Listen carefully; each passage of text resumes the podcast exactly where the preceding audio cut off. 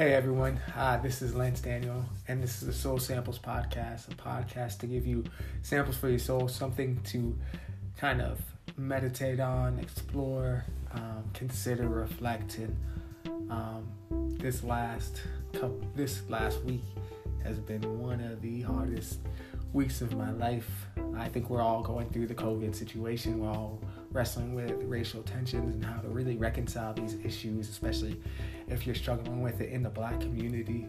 Um, but even more so, it's just hard when you're going through stuff in your own life. Um, and I think a lot of this time we can make it about pointing our bodies inward, kind of curving inwards instead of, you know, bending outward and reflecting and loving other people.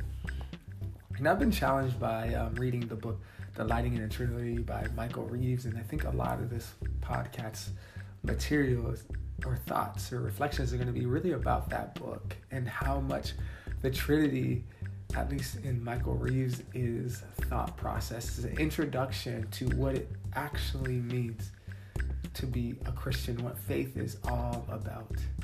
Because the Trinity is about this deep communal love that the premise of that is to think of our community or think about a human being. If we're designed and you believe you're designed in the image of God, that you are are not to live life alone, which is a pushback to the introverts out there.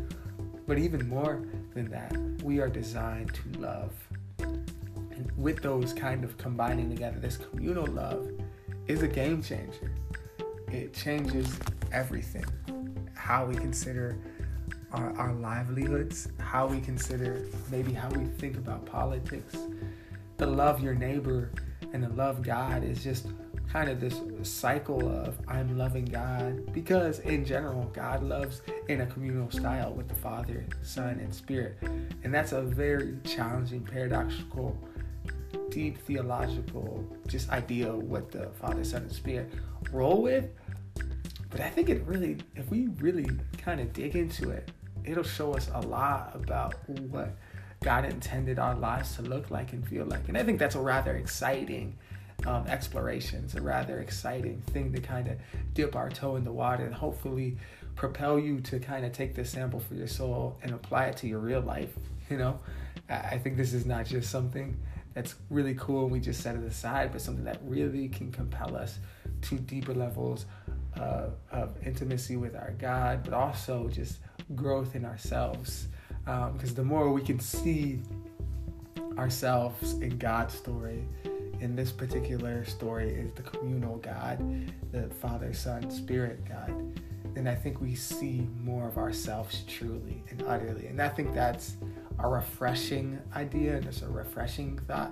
So I, I really want to um, invite you um, to this kind of exploration of the Trinity and what it really can compel us to believe when we consider salvation, when we consider relationships, and when we when we consider real, true love. So, thanks for kind kind of jumping on this podcast with me. I'm excited uh, for y'all to listen. All right, let's go. Uh, I don't, if I'm honest, I don't know if I realized how powerful and how um, how much an impact that the Trinity has in our day-to-day faith. I think we I think about just being a Christian, you kind of know the Trinity is important.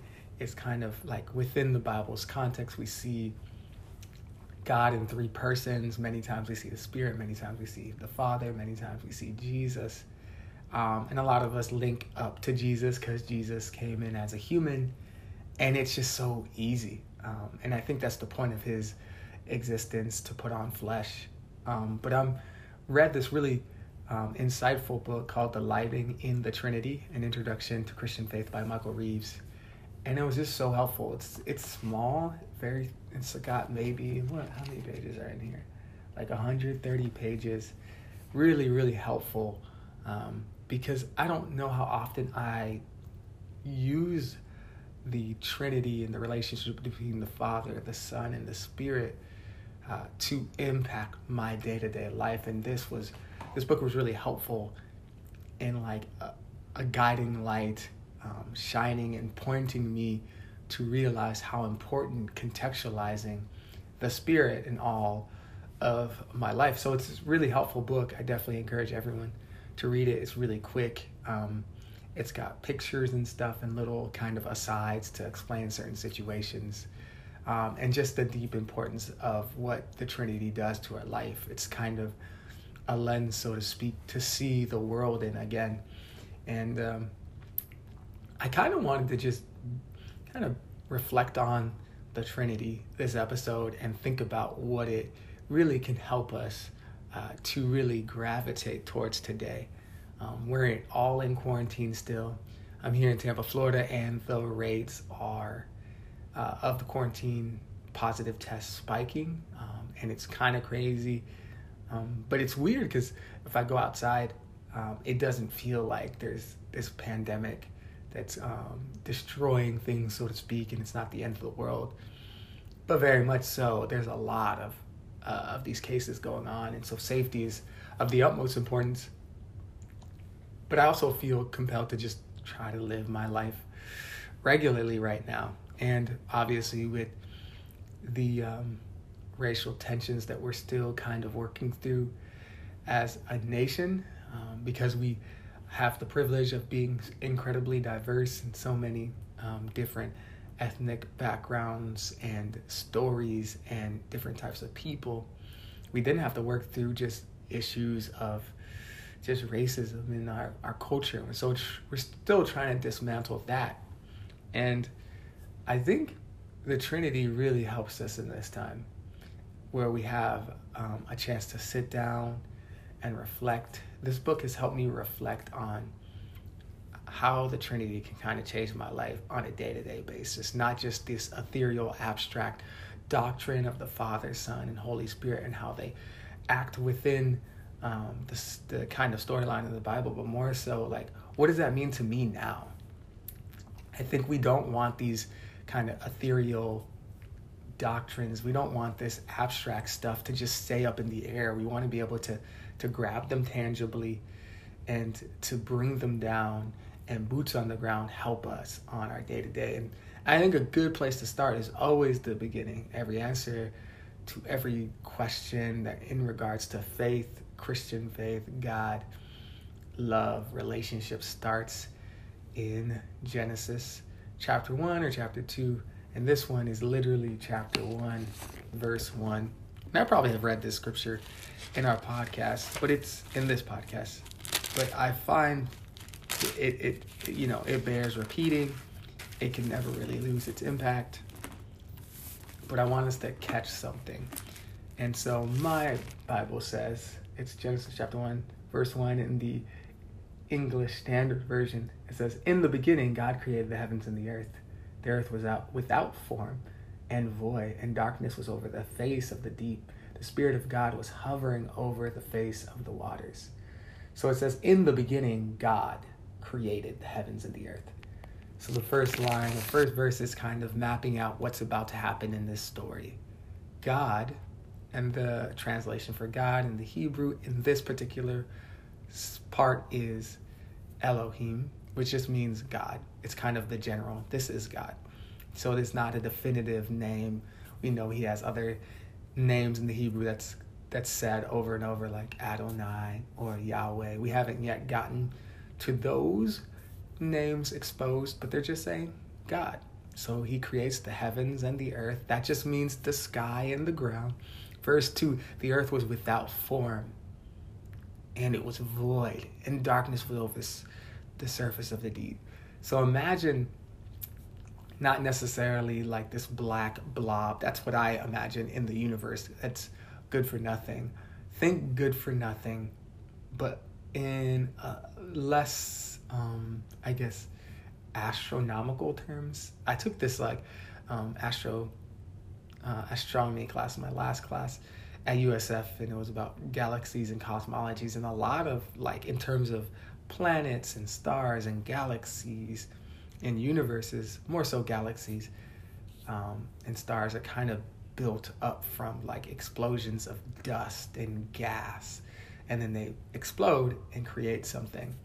So you would imagine, so a Big Bang situation is dust and gas kind of happening together and then explode and creates, you know, matter. Obviously, we've been privileged again to have to live in the earth, which is perfectly designed for our facilitation of our like humanity and other plants and animals and the environment in general.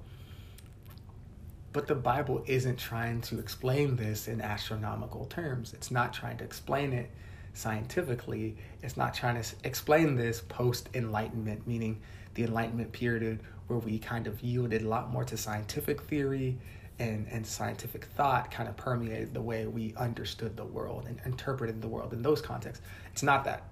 It's very much an agrarian society not thinking like this very simple terms. So when so when God makes the heavens and the earth, it's about Him creating.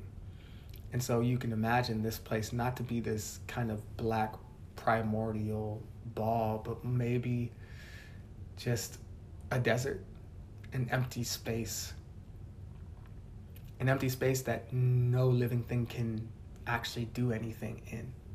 So the act of creating the heavens and the earth, the earth for us as we understand it today, is God just kind of making an empty, vacant house into a home. You put the furniture in, you paint the walls, you put decoration, you put nice blinds, um, you have some throw pillows, you on the couches, um, you have your whole kitchen set there's certain things we do to make a house a home. Eventually, you start putting animals and people, you know, whatever you need to make your house a home is kind of the same way that God creates earth, what we understand it. He makes light and dark. He separates light and dark to make day and night. He also uses that to kind of make our understanding of time. And so this stuff is kind of going in the mix of God's creative point. Now, how is this reflecting on the Trinity? God is there.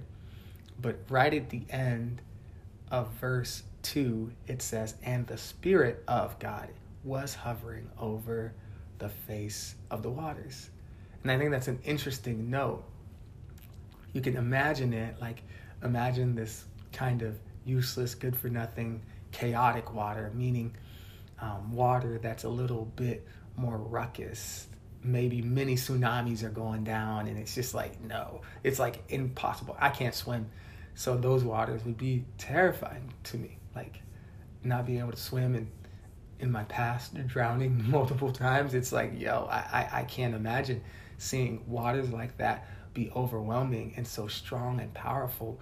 But the bible communicates that god is kind of always teaming the waters, meaning holding the waters back in its place. The Pacific Ocean, the Atlantic Ocean, the little bodies of waters within um, large land masses like North America. That God is kind of doing that thing um, as He creates. He's holding those things in its proper place. And we see the Spirit of God hovering over it, kind of figuring out, okay, what's next? What am I going to do with these waters? So you see God there you see the Spirit of God there. Okay, we're if we're talking about the Trinity and we're reflecting on this really cool book, delighting in the Trinity, where's okay, we have God, the Father, assumingly, we have the Spirit of God. Where is where's Jesus? Um, and so, um, John, um, the disciple whom Jesus loved uh, on his own terms, he says that, which is kind of funny he actually writes about the creation story in his own kind of narrative. And I think it's interesting kind of key into what he says. So he then starts in John chapter 1, verse 1, in the beginning. Same thing. In the beginning, we just read. But in the beginning, in John's version, his commentary on Genesis chapter 1, in the beginning was the Word and the Word was with God. We just read that God created the heaven. In the beginning, God created the heavens and the earth. Now, John remixes it and says, nah, you missed the part. Or maybe not, nah, you missed the part. Hey, let me be a little bit, help you guys be a little bit more explicit as to what's going on in the story. In the beginning was the Word, and the Word was with God, and the Word was God. And so we can imply from Genesis chapter 1, when God created the heavens and the earth, it was God the Father, God the Son, and then eventually we see the Spirit hovering over the top of the waters. And so let's keep reading. Um, John chapter 1, verse 2, he says, He was in the beginning with God. All things were made through him, and without him, nothing was made. That's pretty significant statement. So, in the beginning, in the creative process, the Father, the Son, and the Spirit were there. Well, you may be thinking, well, you said the word, not not Jesus himself. In verse 14 of John chapter 1, he then further explains, And the Word became flesh and dwelt among us. And we have seen his glory, glory as of the Son from the Father, full of grace and truth. John bore witness to him and cried out, This was he of whom I said, He who comes after me ranks before me, because he was before me. For from his fullness we have all received grace upon grace. For the law was given through Moses, grace and truth came from Jesus Christ. So in the beginning, God is there with the Father well, God is there as the Father, Son, and Spirit all collectively are creating. And I think it's always interesting to kind of take a step back and make some some observations or just have some thoughts you want to like kind of chew on. Um, what were the Trinity doing? What was God doing before He created the heavens and the earth? And that's not like the most detailed statement but if the Trinity is what we understand it Father, Son, and Spirit we can understand that if God is love, which is spoken many times through Scripture, that through the Father, the Son, the Spirit, they live in a community as three persons living in community. And since they're persons, they have a relationship. And since we understand them to be perfect, meaning they're not uh, laden with sinful inclinations or false ideas of each other. They live in a sense of community, relationship, and love. And the best way I like to describe it is this relational community of love. This is what they did from the beginning, just loving each other in their way. And it's kind of hard to like really tangibly picture this, but I think it's best understood when you have three friends that just know each other well. They're just giving to one another, they serve one another. And we also know and realize that the Father, Son, and Spirit have three distinct roles too. It's like you see the Father looks at things in the beginning. The Son was with the Father. The Spirit kind of hovers over the face of the deep. They're three distinct figures. And so in every community, like any friendship group, there's distinct persons. They're not exactly the same. But we also understand that with being three distinct persons, they're still God. And I think that's pretty cool to understand. It's a good reflection to have. And I, I want to take this point a little further with just uh, Matthew chapter 3. And Matthew chapter 3 is Jesus' baptism. It's such a cool situation because it kind of exemplifies the distinct qualities that the Spirit, the Son, and God have. And Matthew chapter 3, verse 16, um, and Jesus was baptized, immediately went up out of the water, and behold, the heavens were opened to him.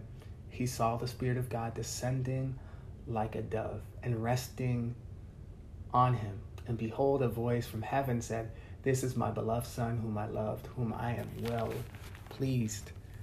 And this scripture is kind of just pointing more to the heart of God. The Spirit comes down, hovering like a dove again. We saw that in Genesis 1, chapter 2. The Son is like in the midst of the water. You can imagine someone standing up from shallower water after his baptism and the Father acknowledging the Son.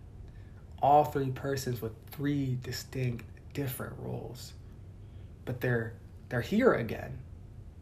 And I think that's interesting for the story of the Bible because distinctly the Father, Son, and Spirit being in one location in the story signifies something. And it, I think it signifies the same thing that happened in Genesis chapter 1 creation.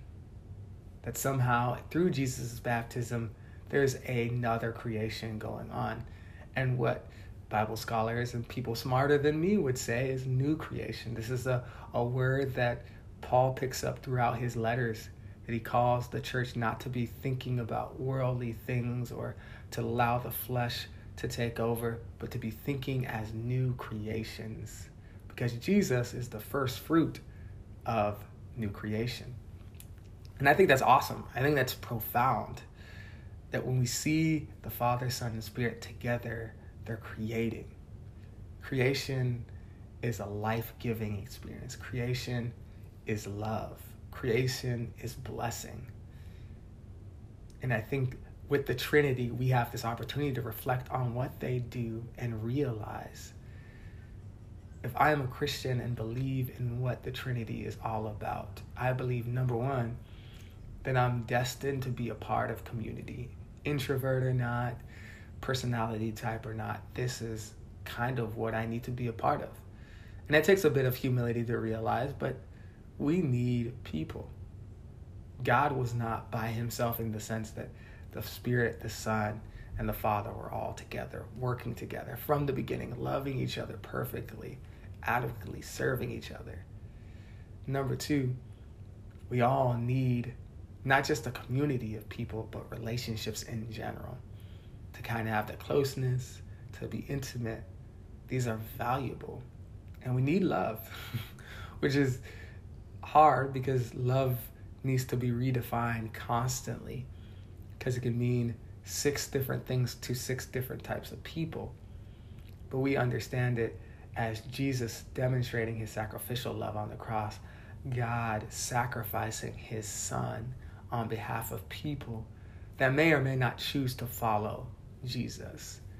I think it's a love that's willing to stretch and grow. It's a love that's willing to sacrifice uh, for others instead of themselves. This is what we can learn from the Trinity. But I really want to touch upon this, this, the distinctness of all three aspects of who God is. And I think that will help us kind of catapults us into another side of this kind of thought. And it help it'll help us really get to a place where I think boots on the ground, this is what Trinity can do to inform us today. Not even inform us, to make our desires more aligned with God's desires.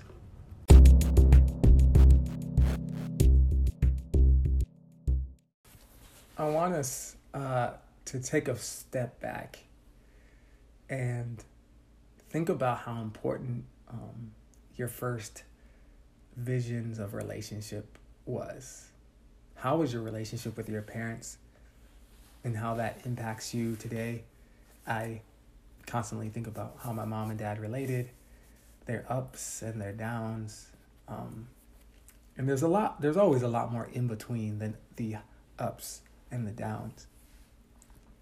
And I think of how much that impacts my relationships today, how I share how they, you know, respond to things and their temperament, um, how I am similar to my dad in the way I think um, and how I can be very relaxed and chill like my mom with stuff and, and never really be moved one way or another. Very melancholy is, is naturally where I stand in my temperaments.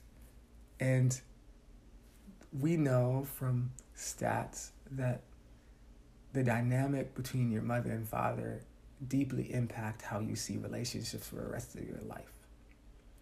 Um, like it or not, we don't get to choose our parents. We don't get to choose how they relate to one another. Um, we know that toxic environments really affect things if you don't have a father figure in your life, how it really makes it harder for even young boys to find um, just their manhood or masculinity, or if there's some mother issues and vice versa, if women have daddy issues, these things really do something. Um, so it's nothing to snuff our nose at. Our first relationship, seeing that really impacts how we relate in all the rest of our relationships, romantic relationships, romantic relationships, platonic relationships. All of these things are affected by it.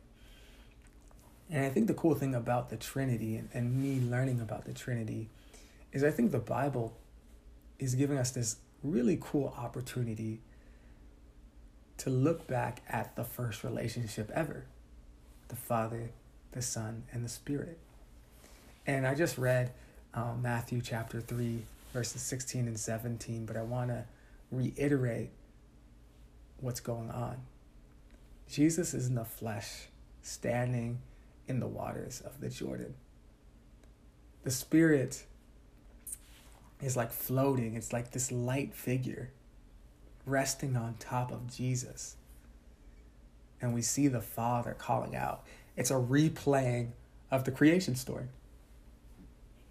All of them are present, but all of them are kind of communicating with each other, with Jesus, in like really different ways. The Father calls out with a loud voice, the Spirit's light. Jesus is physically embodied with flesh and bones like us. It's distinct and different.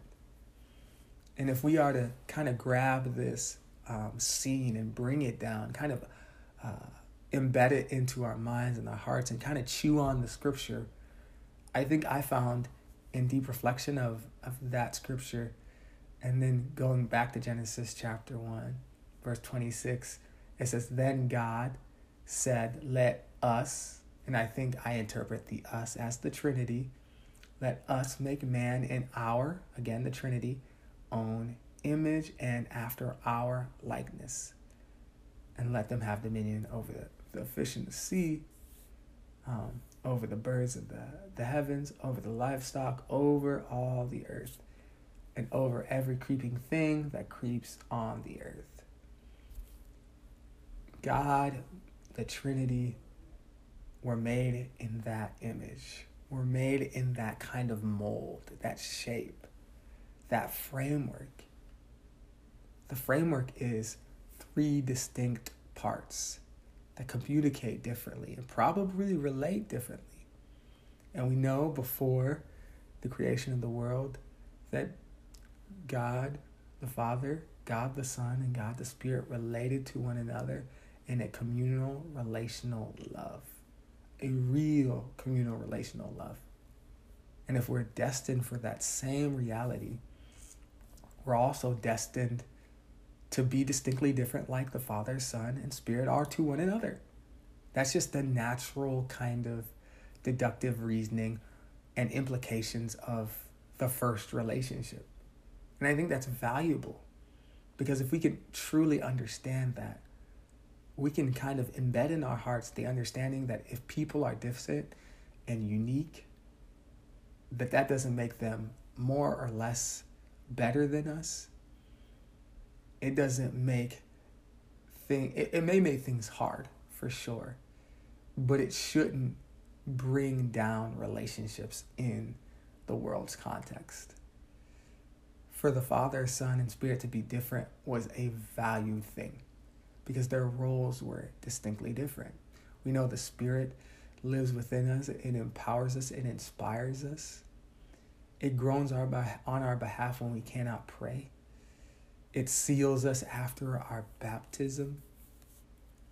The Spirit is an advocate, He's a counselor.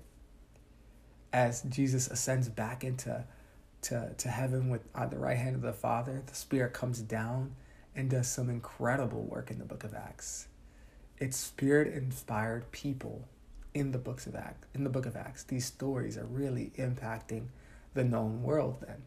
And we know Jesus so well. His story through the the the biographers of his life, the gospels, and just how he lived life perfectly.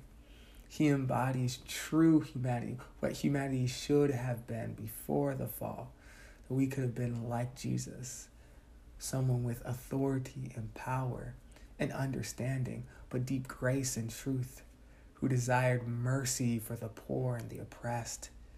That's what he considered a lot of his time, taking care of those that could not take care of themselves, inviting sinners in to connect, to love, to hear their stories, to touch them, to see them, to know them, and to be known, to know them and for them to know him. And I think that's important. Be true humanity like Jesus is what we all seek to do on a day to day, but it's a uniquely different role than what the Father was. And we kind of see the Father as this providential figure. Um, the one that protects us, the one that provides us our food, clothing, our health. We see the Father as in heaven, never really um, in, not, not never really in our space. Um, we know that God was with Moses on the cleft of the, the mountain and he passes by him um, so that in Moses' face to face relationship with God, he could be, be close. And so he gave him this special privilege of seeing his back and so we see these distinctly unique roles and unique actions throughout the story of the Bible. And it should imply and, and again embed in our hearts to believe that relationships here, it's okay to be distinct and different. We could still be one humanity, one collective group in unity and harmony. Now, that may be overly idealistic, but I, I don't really see what's what what what else the Trinity was supposed to imply in our humanity today. Because if we're made in his likeness and his image, then being different is valued, it's beautiful. Instead of just being different being frustrating or annoying or less than or better than. And I think as I kind of wrap up this shorter podcast, on just my reflections on the Trinity. Um, knowing that when the Trinity is kind of distinct, it's recreating. And we know as a church, um, deciding to follow Jesus, repenting, getting baptized, and, and walking the ways uh, of Jesus through sanctification or this maturation process, um, we know we're a new humanity. We know we're a new creation because Jesus was kind of the firstborn of this new creation. And now we are the the I guess the after fruits of the, the harvest and the crops. And with new creation and being kind of born again, um, and the Father, Son, and Holy Spirit are with us now in story and in like flesh, I think we're met with an important idea of salvation. Um, in Psalm 133, it starts out saying, How good and pleasant is it when brothers and sisters live together in unity. It's like precious oil poured on the head, running down the beard and running down Aaron's beard, down upon the collars and the robe. I think that psalm is really helpful. I want to finish up the psalm because I think that's only I only read verses one and two, but Psalm one thirty three, I think it has three verses, but I want to read it real quick. So give me a moment as I turn there. One thirty three, and the third verse says, "It is like the dew of Hermon, which falls from the mountain of Zion, for there the Lord has commanded." The blessing and life forevermore. And I, think why I, bring up this verse and I talk about unity, I talk about salvation being a new creation, how good and pleasant it is when we reflect the unity, harmony, and relationship of the Trinity. It is salvation.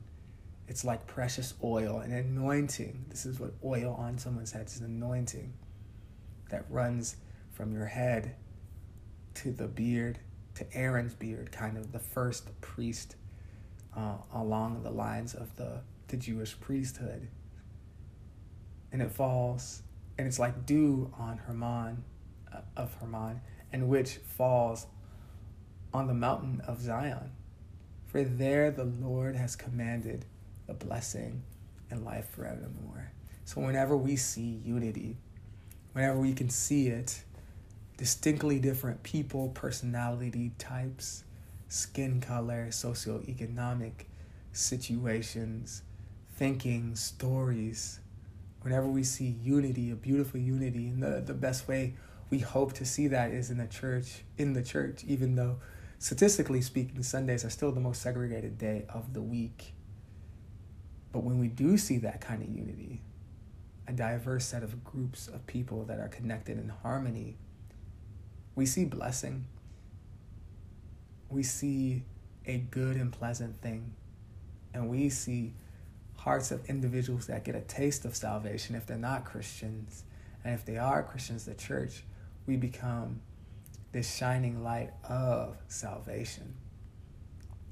And I think I'm finding this to be such a beautiful fact for me um, as I've been kind of digging through just issues of race and just obviously more history of racism stuff.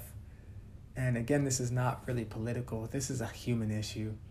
And I think racism is not, yeah, it's not, we've heard it before, it's not a skin issue, it's a sin issue. Um, it's a heart thing, but it just seems like if Paul talks about a ministry of reconciliation and the gospel is about unity, it's about getting this opportunity to be together with Jesus and the Spirit and the Father. And that Jesus really wanted in his kind of priestly prayer in John 17 that we may be brought to complete unity I think he's pointing back to triunity. I, I really do. And I, I think it's, I'm finding so much more value. Uh, I feel so much more pleased and excited when I see different people unite, um, not thinking the same, but being on the same page with their thinking, if that makes sense. Not having thinking that's corruptive or just like um, pulling apart or argumentative, but healthy useful dialogue that bonds people together. And at a time like this, unity is going to be the breath of fresh air. And I think getting a picture of the first relationship to impact relationships today in 2020, I think can go a long way. And so I appreciate appreciate anyone who listened to this podcast and really got something out of it. I think these reflections are just kind of off the top of my head and readings from scripture and this book, but I think it's really helpful today to kind of gravitate towards this and hopefully boots on the ground just find just the beauty the blessing and the salvation and seeing unity of diverse people. All right guys thanks for listening to the podcast. I know it's been a minute since i put one up but uh, my soul samples recommendation is float by black. It is super super dope super super awesome.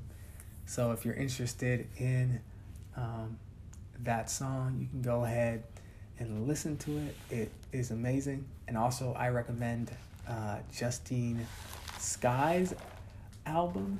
Um, and I think it's an EP actually. It's also in, equally as incredible, but I'm gonna want to type it in and figure out what it's called first so that um, I don't get you lead y'all astray. Give me one second. There's one song on there that's just it's fantastic. It's it goes hard, for sure. I'm waiting for my uh, Spotify to pull up, and it's I think it's the last song I played, but Justine Skye, Justine Skye. All right, my Spotify is taking. Yep. So Justine Skye album is called "Bear with Me," um, and yes and the uh, the song is I think it's called A Million Days. A Million Days. It's so good. Yeah. Yeah. So yeah, this the song's called A Million Days. It's fantastic. So Black Float and then Justine Skye A Million Days. Really, really good vibes. All right, thanks for listening to the podcast. Your host, Lance Daniel. I'm in, out, peace, and love.